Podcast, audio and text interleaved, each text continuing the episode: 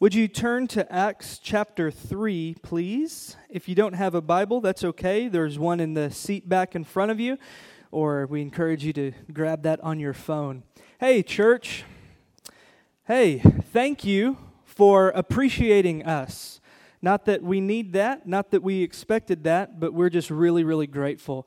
We love you guys. We love you so much. I cannot think of better people to follow Jesus together with for God's kingdom in our neighborhood.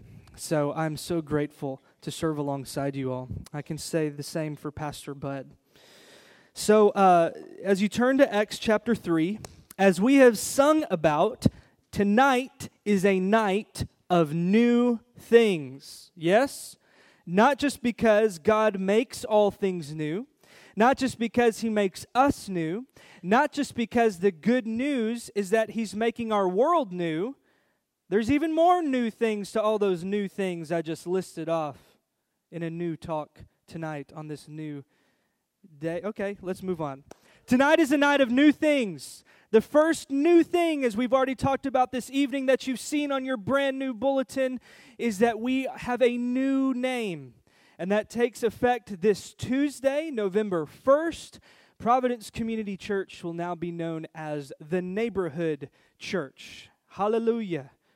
Amen. This is good. That's the first new thing. We have a new name. And to go with our new name, we have a new website with many, many thanks to Jesse, and she's saying no, but she was sending me emails at like 2 a.m. the last few weeks because she's been working really hard with two little kids, and Justin too.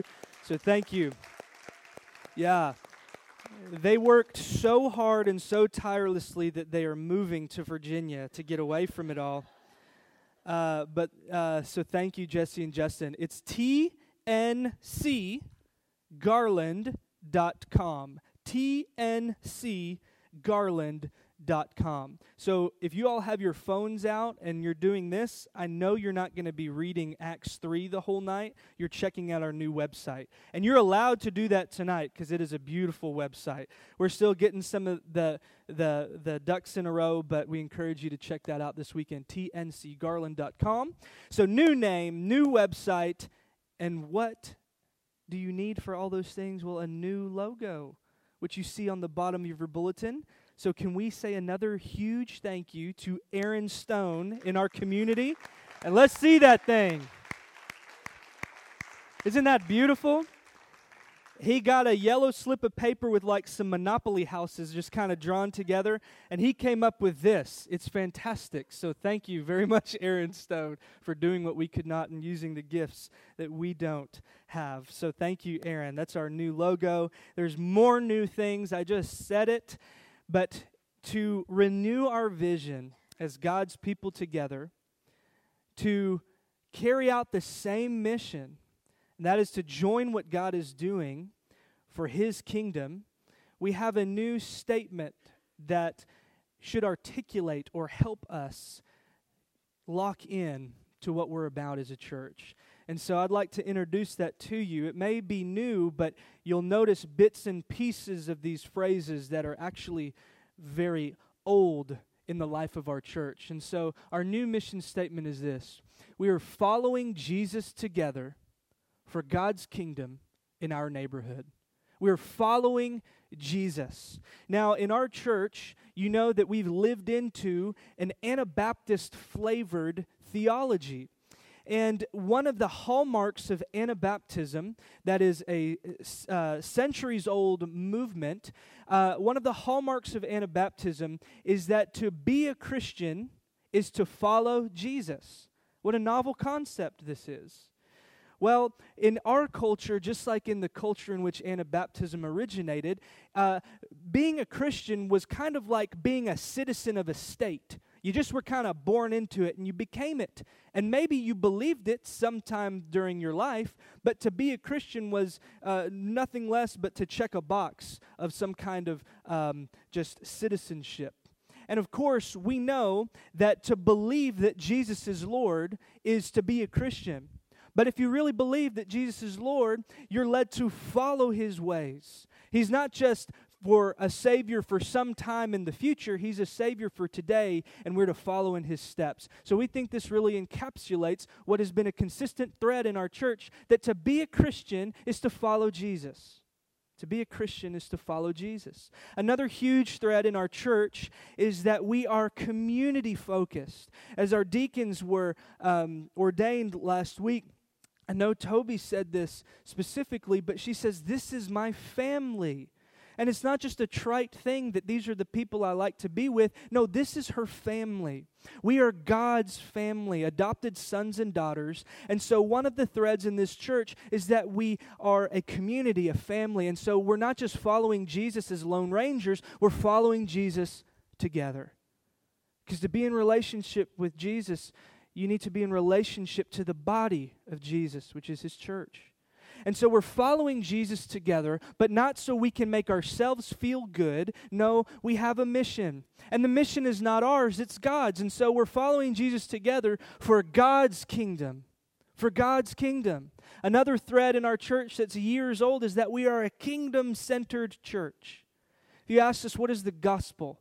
We say the gospel is the good news that Jesus is the reigning Lord of heaven and earth, and all peoples and by all we mean all, are invited into his kingdom.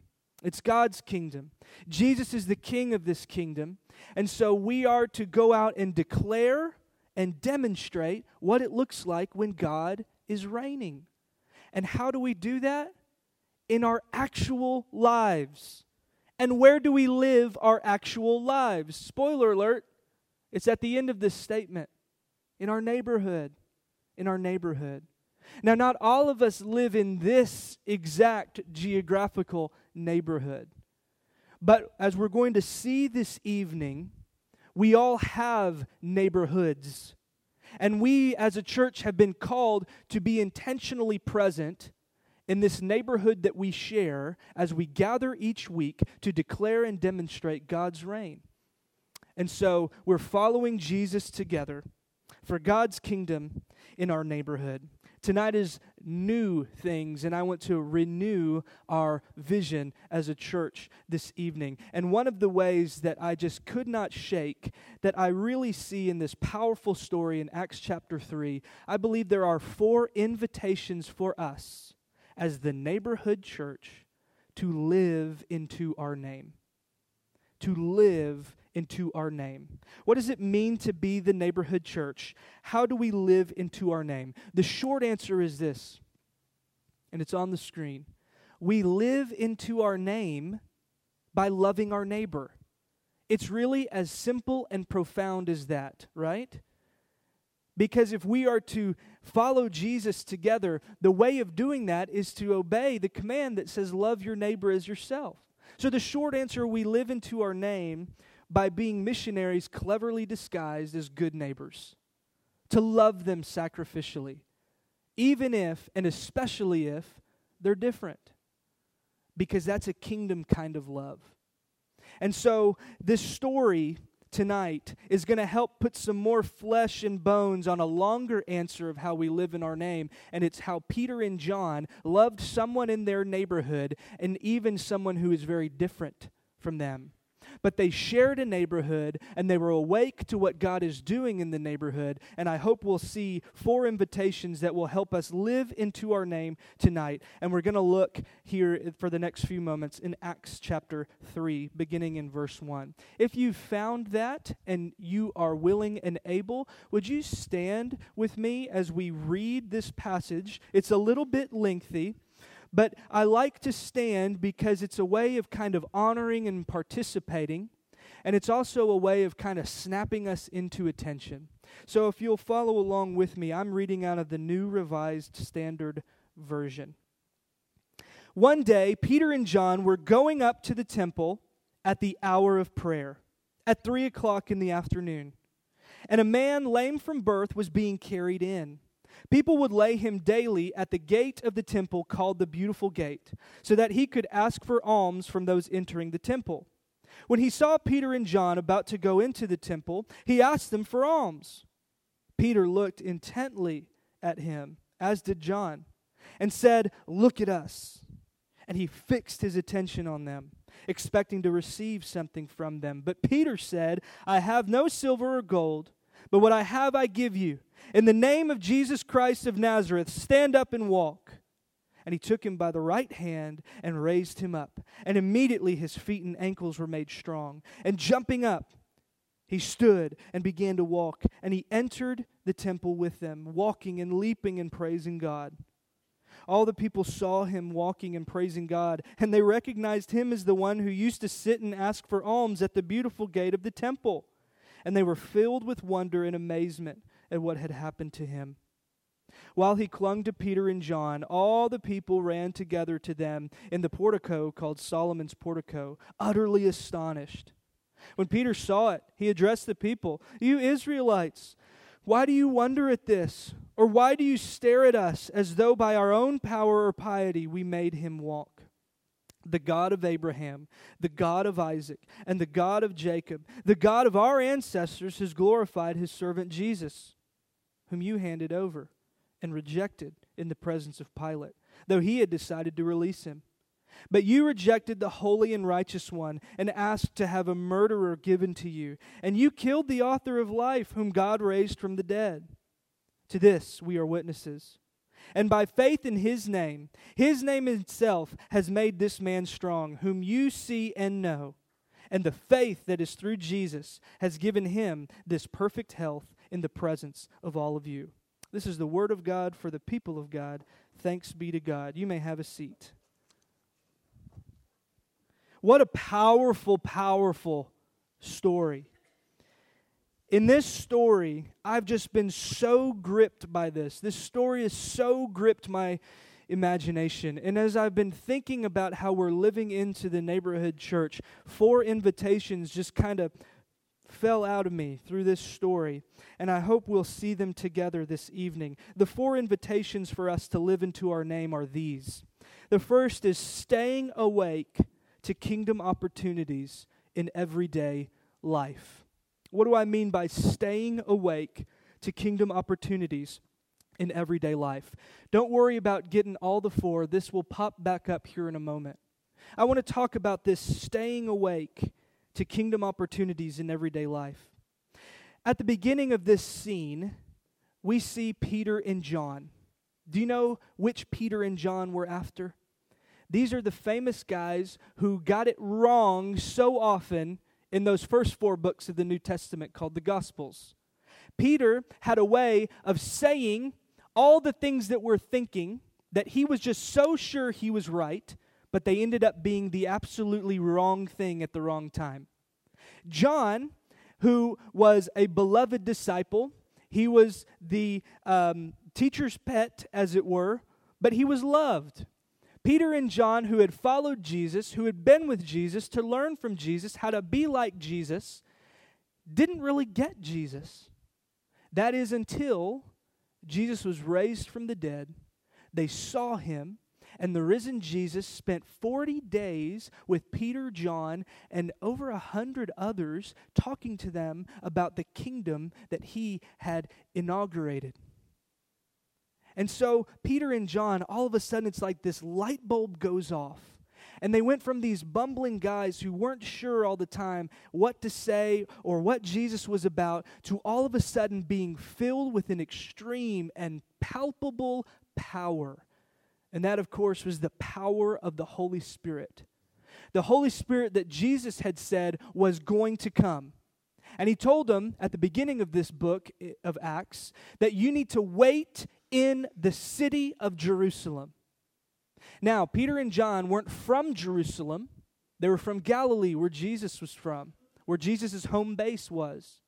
But they made Jerusalem their neighborhood because Jesus told them to wait and you're going to receive power because the Holy Spirit is going to fill you and send you out, beginning right here in this neighborhood of Jerusalem. And because they had grown up Jewish, just like Jesus did, they were accustomed to an everyday routine of prayer. Have you seen um, maybe something called like the daily office? We've talked about some in this church. You pray at morning and noon and evening. It's, especially used in more liturgical churches than we are, like Catholics or Episcopalians. Uh, even for us non liturgical folks, there's great books called uh, The Divine Hours, written by Phyllis Tickle, who kind of says, pray this in between these hours and this hours. Well, that stems from a Jewish tradition, uh, not unlike um, Muslim uh, people, where they pray at certain times of the day. And so Peter and John, who were in this neighborhood of Jerusalem, were doing the everyday Jewish rhythm of going up to the temple because up was this place of you know this city on a hill this beautiful light the temple where the jews believed heaven and earth met and where god resided. So they'd go up to meet god at the temple and they would go up to meet him at prayer and at this time in our story at what time of the day? Three o'clock Peter and John, while they were in Jerusalem, were going to the temple to pray. They were doing the everyday rhythm of their religious life as good Jewish folk, but they were doing it because they were worshiping God who sent Jesus, but their real life, their spirit empowered life, was in the spirit empowered community of God's and Israel's king, Jesus. But they still would go to the temple to worship. Well, they encountered another neighbor, another person who called Jerusalem his neighborhood. And do you see the other person that was introduced into our story this evening? There was another man they encountered. It was a crippled man. It was a crippled man. He was lame, is what my Bible says. And that's just an archaic way of saying he could not walk. And so, because he couldn't walk, he would have his friends pick him up and take him to what's called the beautiful gate. So we have Peter and John headed to the temple, and we have this man who's placed just outside the temple. And the temple had several different gates that you could go into before you went to the court where the women would worship. Then there was the place where the men would worship, and then there was a place where the priests would worship, and then there was the place where really you couldn't go. That's where God was in the Holy of Holies. And so he was way out at the very far end at the gate. And he was doing what he was doing every single day, and that was asking people for money. And I guarantee you that Peter and John had seen this man. How many of you drive the same way to work or the same way home every single day? You see the same businesses, the same cafes, and if you're in certain parts of our city, you will probably even see the same people at the same intersection doing just what this beggar did, and that's asking for money. Surely Peter and John saw this guy. Every day they would go to pray every day he would come and hope that he could have some religious sympathy as the people went to worship God. Hopefully, they would kind of serve God by giving him something. And every day he would do the same thing. But today was different. Today was different. So look back at the beginning here in verse 3. He gives the same everyday pitch. When he saw Peter and John about to go into the temple, he asked them for alms. And then something incredible happens. In verse 4, it says, Peter stared at him. Peter looked intently at him, and John gazes at him, and something all of a sudden should snap us to attention, and we're about to witness a kingdom opportunity break in when a normal everyday occurrence would have happened. But I think what happens is Peter and John gaze at him, they look intently, and I think for the first time that day, they saw this man. Everybody had walked past him, but Peter and John saw him. How many times do we walk past our neighbors?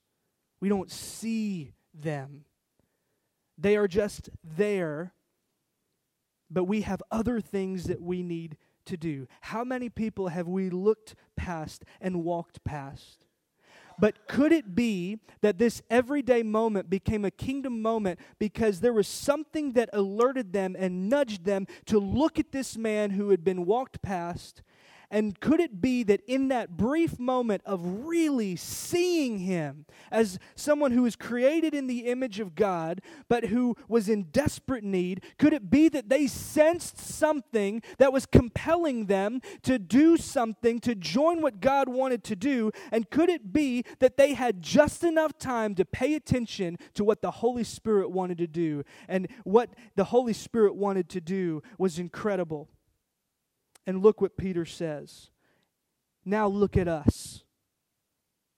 And you can imagine this guy is just like, okay, great, and he's holding out his hand, right? But Peter says, What I have is so much more valuable to you. And he says, Silver and gold I don't have, but what I do have I give to you. And what did he say? In the name of Jesus, get up and walk. Get up and walk. Now, Jesus would often uh, he would often just say that. But Peter and John had to say, in the name of Jesus. It was as if they were joining what he was up to in that moment, in his power, and it turned an everyday occurrence into a kingdom opportunity. And I'm saying that you may not ever raise someone up and bring them out of a wheelchair in which they can walk. But there are moments in your day, every day, I think that if we could stay awake, there would be moments that the Holy Spirit is inviting us to pay just enough to attention, to be just enough awake, to where in that everyday interaction, in that everyday encounter, there is an invitation for a kingdom opportunity. But we have to stay awake to it. And I think one of the crucial things that's for us in our culture is we have to have enough what's called margin. What do I mean by margin? Well, in his book called Margin, Richard Swenson writes this Margin is defined as space between your current situation or performance and your limits.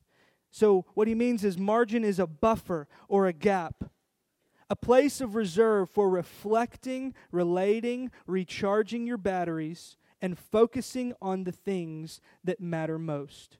In this moment, Peter and John had enough margin to where they weren't looking at their clocks to get to prayer at 3 o'clock. They had enough margin to see him. They didn't rush past him, and they realized what mattered most.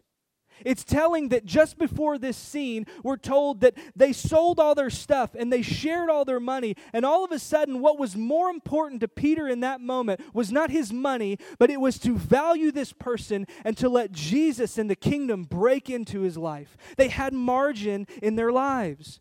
But so often we can't stay awake to it because we are so focused to just get through our stinking days. So, what happens to us, what happens to me when there is a lack of margin in your life is this. Swenson continues You have a little margin for anything, or more important, anyone who is not already in your schedule. If anything out of the ordinary happens or a special opportunity presents itself, you have little capacity to respond to it. If God wants to drop a miracle in your life, you do not have room to receive it. This really stepped on my toes. Sorry, God, I am too busy. Let me pencil you in for next week. One of the things that grieves me most is when people say, Well, I know you're busy, so I didn't do this or that or the other.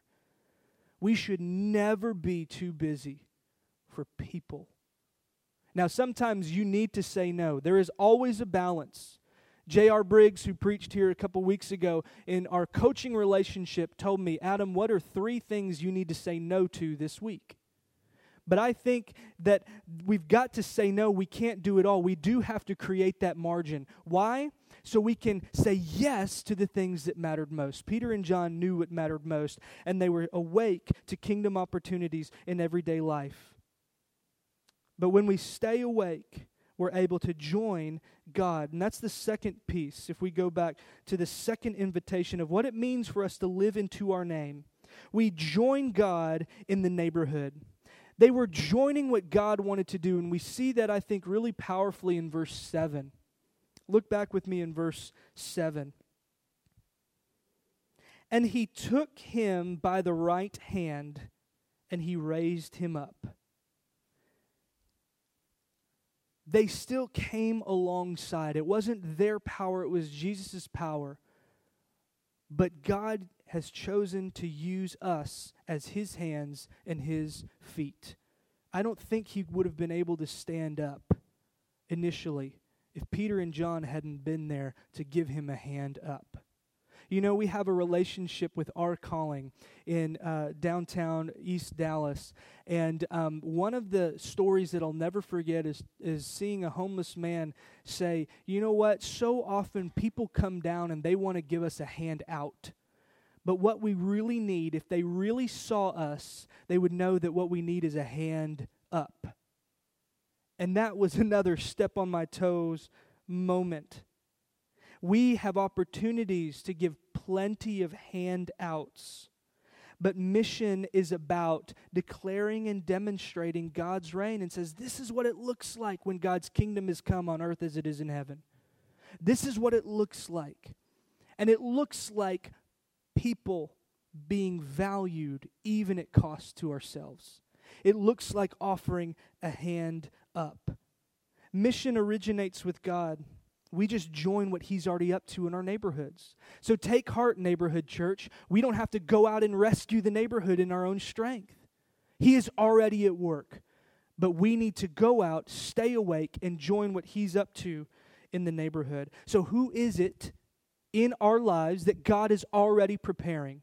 Who is already in your life ready to jump up, but they need our hands and our feet to help them? Who is it? We need to continually continually be asking God, what are you up to and what are you calling us to do with you? This is a with God life. We don't have to go and win the neighborhood, y'all. God is way more interested in reconciling the neighborhood to himself than even we are. But he's graciously allowed us to participate.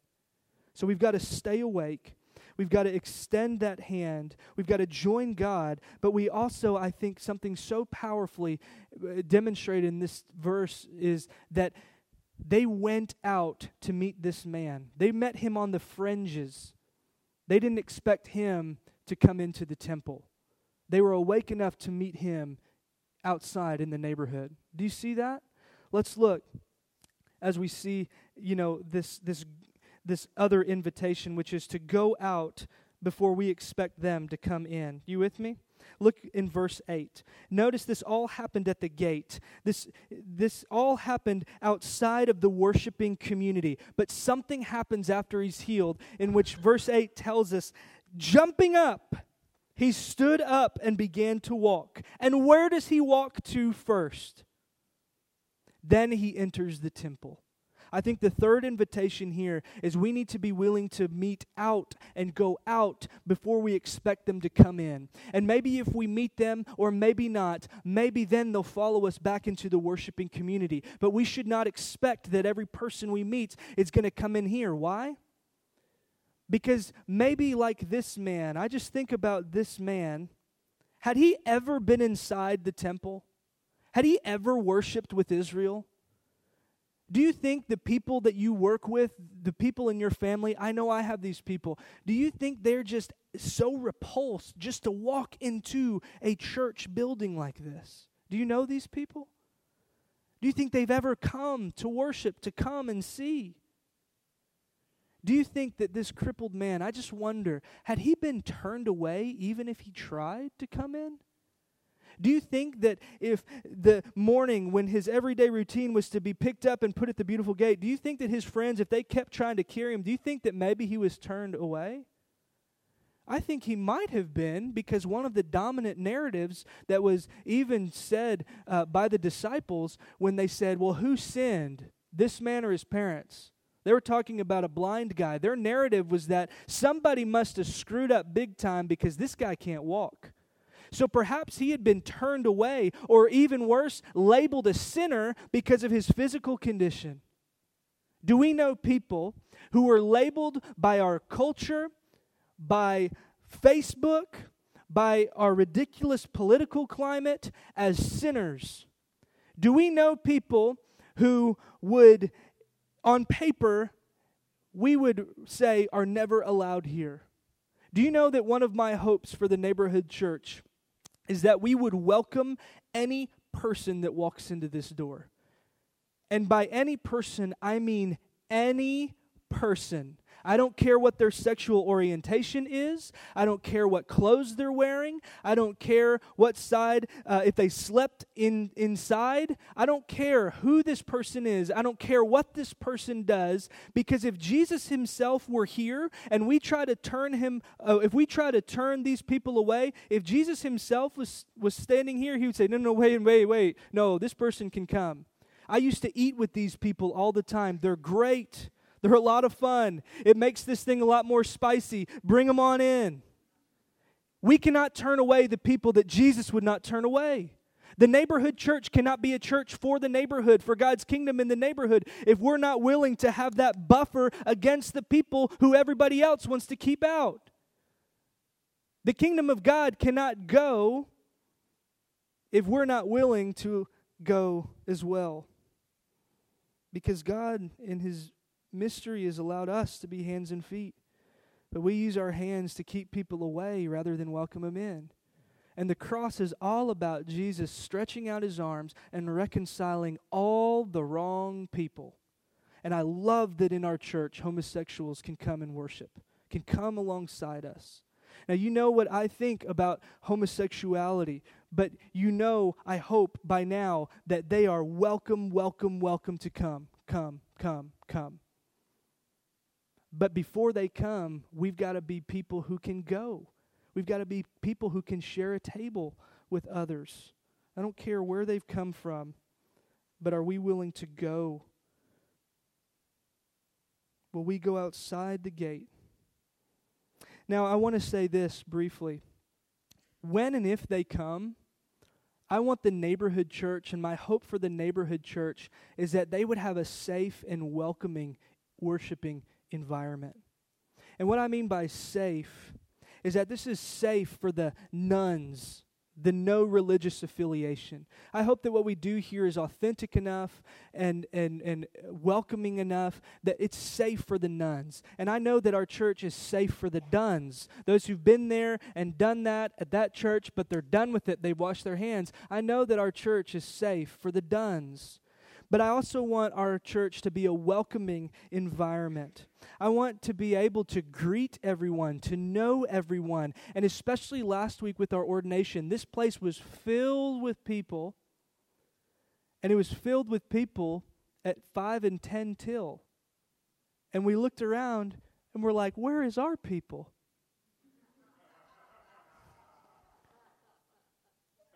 And so, church, as delicately as I can say this, I was so encouraged this week to see at 10 and 5 till this place filled and a life that's there. So, can we as a church keep that up? Because you know what's really hard to do? Visit a new church with a bunch of new people especially for our introverts, that we make get up and slap a high five and say hello to somebody every service. Please forgive me, introverts. But we think that's an important time because we want to have a welcoming environment where people can know and be known. And I believe that the church that Peter and John were a part of was a welcoming environment, even for people who were jumping and screaming and leaping their way into the temple. And so, what he was doing was praising God, which leads us to our fourth invitation. Thank y'all for hanging on. Here's the fourth invitation for us to live into our name as the neighborhood church. The fourth invitation is that we rely on the power of God. We're relying on the power of God. What happens after this is that people just swarm this man because they had seen his face, they knew who he was, and they're saying, What just happened? And he is jumping. And the last time they saw him, he was laying down on a mat asking for things. So they gather around and they know that Peter and John are in the mix. Why? Because in verse 11 it said he was still clinging to Peter and John. Peter and John had uh, been the vessel through which God gave him his legs, but God also gave him a community. That's beautiful. I don't think it's lost. I don't think verse 11 should be lost in the mix that he was clinging to Peter and John.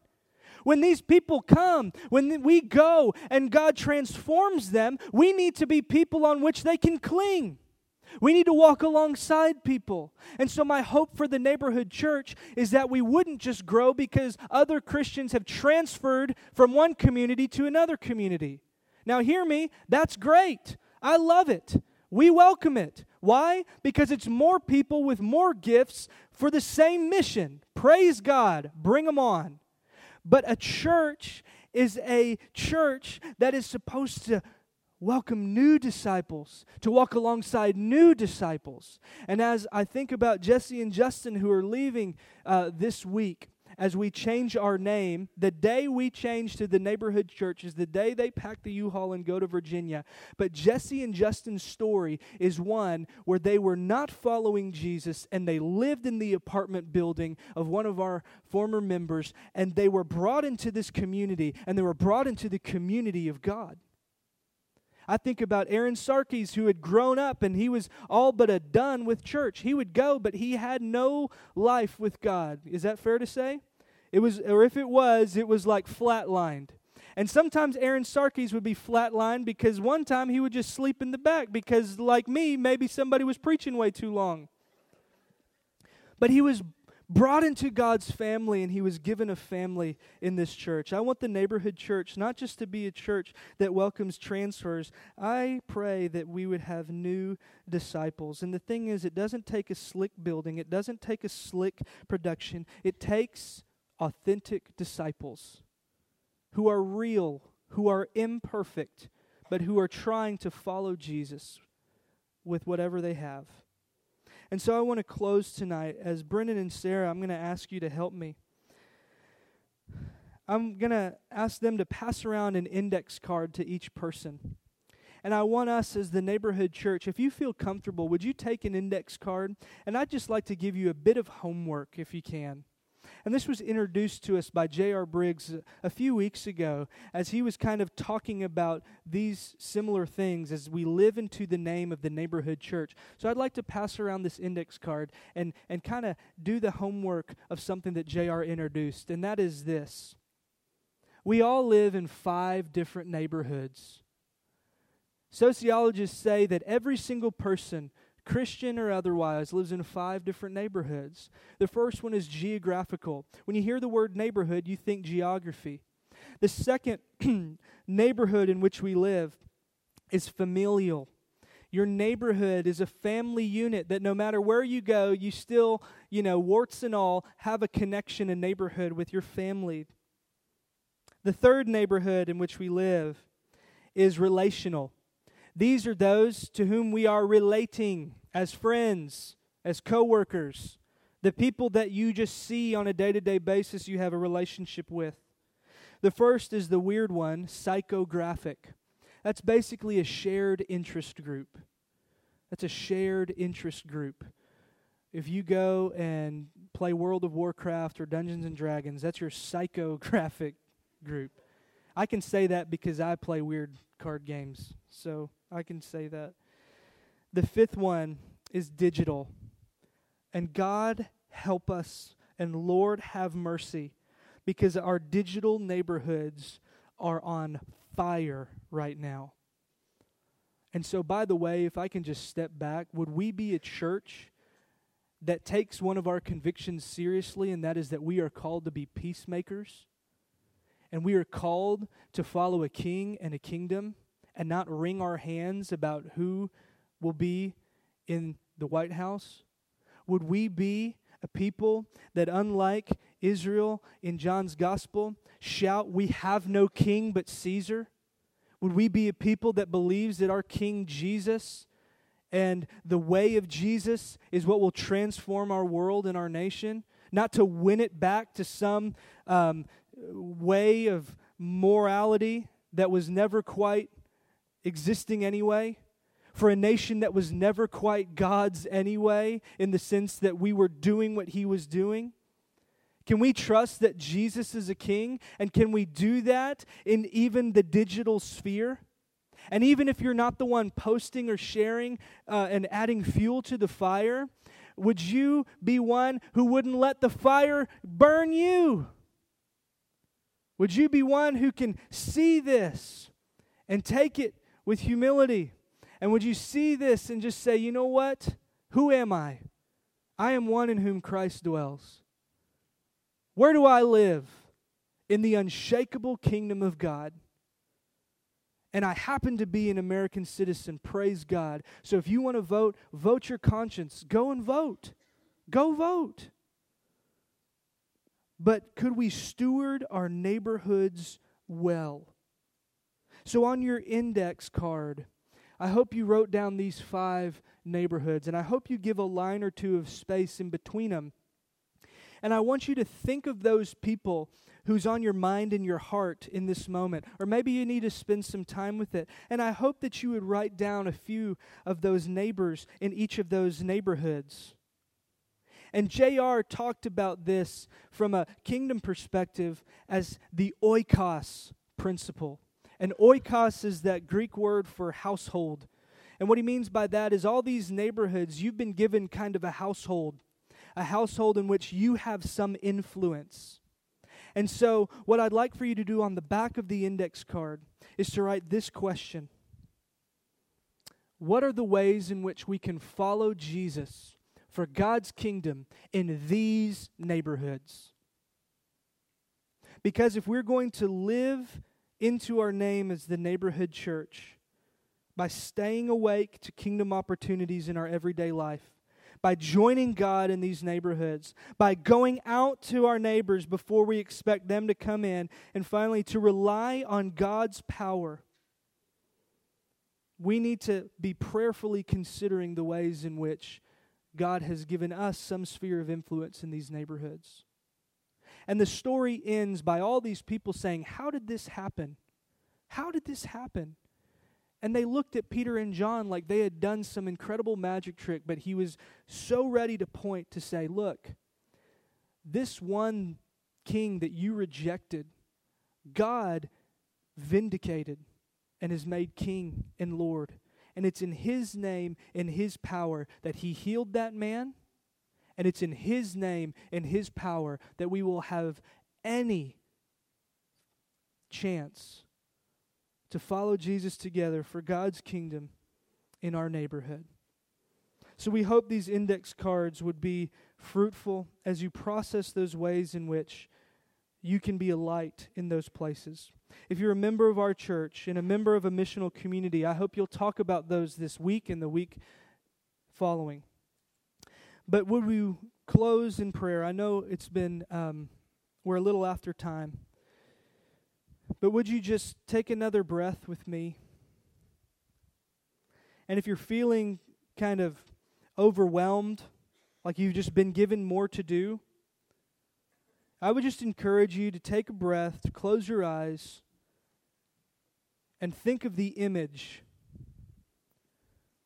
of the hopeless situation of a man who could not walk.